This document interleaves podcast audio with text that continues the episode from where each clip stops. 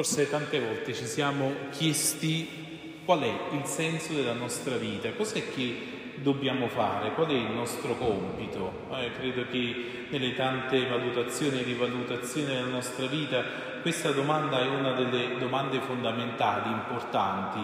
Come faccio a sapere se veramente la mia vita è servita a qualcosa o meglio a qualcuno?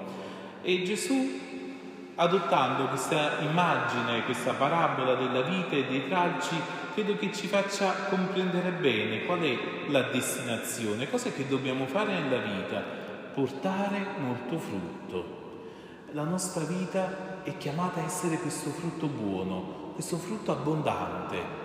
Allora che bello poter anzitutto rivedere e ricentrare la nostra vita in base a qualcosa di bello che esce fuori dalla nostra vita. Il tralcio unito alla vite non può che portare il frutto. È un albero, se irrigato, se curato, se l'agricoltore ha cura di questo albero, non può non portare frutto. È così la nostra vita. Anzitutto è una vita curata, una vita custodita. C'è qualcuno che si prende cura di noi, questo agricoltore che eh, controlla eh, noi tralci uniti alla vita vera che, è il Signore, che è Gesù. E questo agricoltore, il Padre, sta lì con tanta cura, con tanta attenzione, no? perde il tempo nella sua vigna, perde tempo con noi perché è contento che non rimaniamo come tralci secchi, è chiaro che per portare frutto abbiamo ascoltato qual è l'operazione che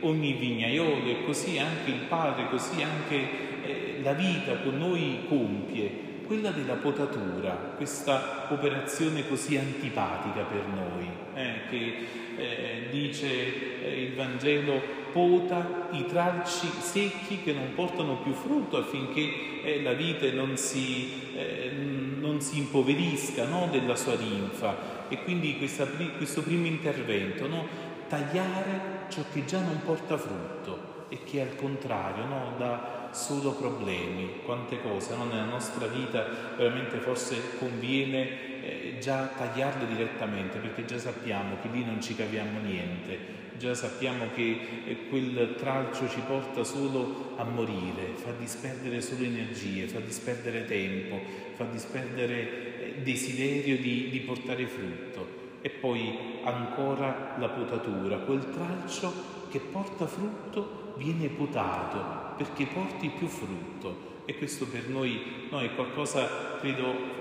probabilmente ancora di più difficile no, da, da, accettare, c'è qualcosa che va bene nella nostra vita, eppure quella no, ha bisogno di ricentrare la direzione del tralcio, della pianta, eh, quante volte no? ce ne andiamo eh, diciamo dalle nostre parti per vicoli e vicarieli, ce ne andiamo solo per dove pensiamo che troviamo noi più frutto.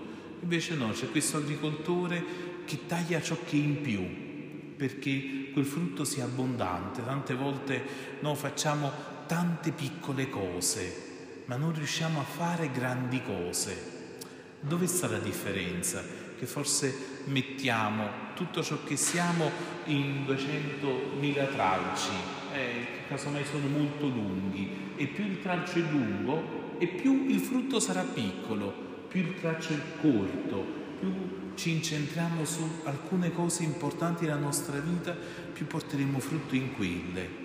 E allora chiediamo proprio al Padre in questa Eucaristia questa grazia di chiedere la potatura, che per nessuno di noi è difficile, perché eh, la potatura implica questo sacrificio, implica che c'è qualcun altro che decide di noi, c'è qualcun altro che si prende cura di noi e questo significa eh, toglierci da, dal centro della nostra vita, togliere l'autodeterminazione, credere che possiamo fare tutto ciò che vogliamo, quando vogliamo e dove vogliamo. Al contrario no, sapere che c'è una strada per portare frutto ed è decisa da un altro che ha più amore e più cura di noi per noi stessi. Allora il Signore ci dia questa possibilità di rimanere in Lui e per questo di portare molto frutto. Vogliamo chiedere questa grazia ogni giorno, Signore, fammi rimanere in Te. Ci dice Gesù eh, che alla fine no, senza di Lui non possiamo fare niente.